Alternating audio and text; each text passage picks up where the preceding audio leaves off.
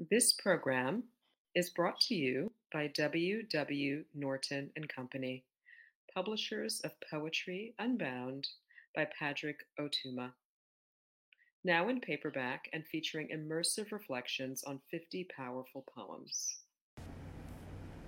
Now and Then by Charles Bertram Johnson.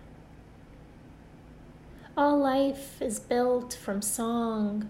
In youth's young morn I sang, and from a top near hill the echo broke and rang.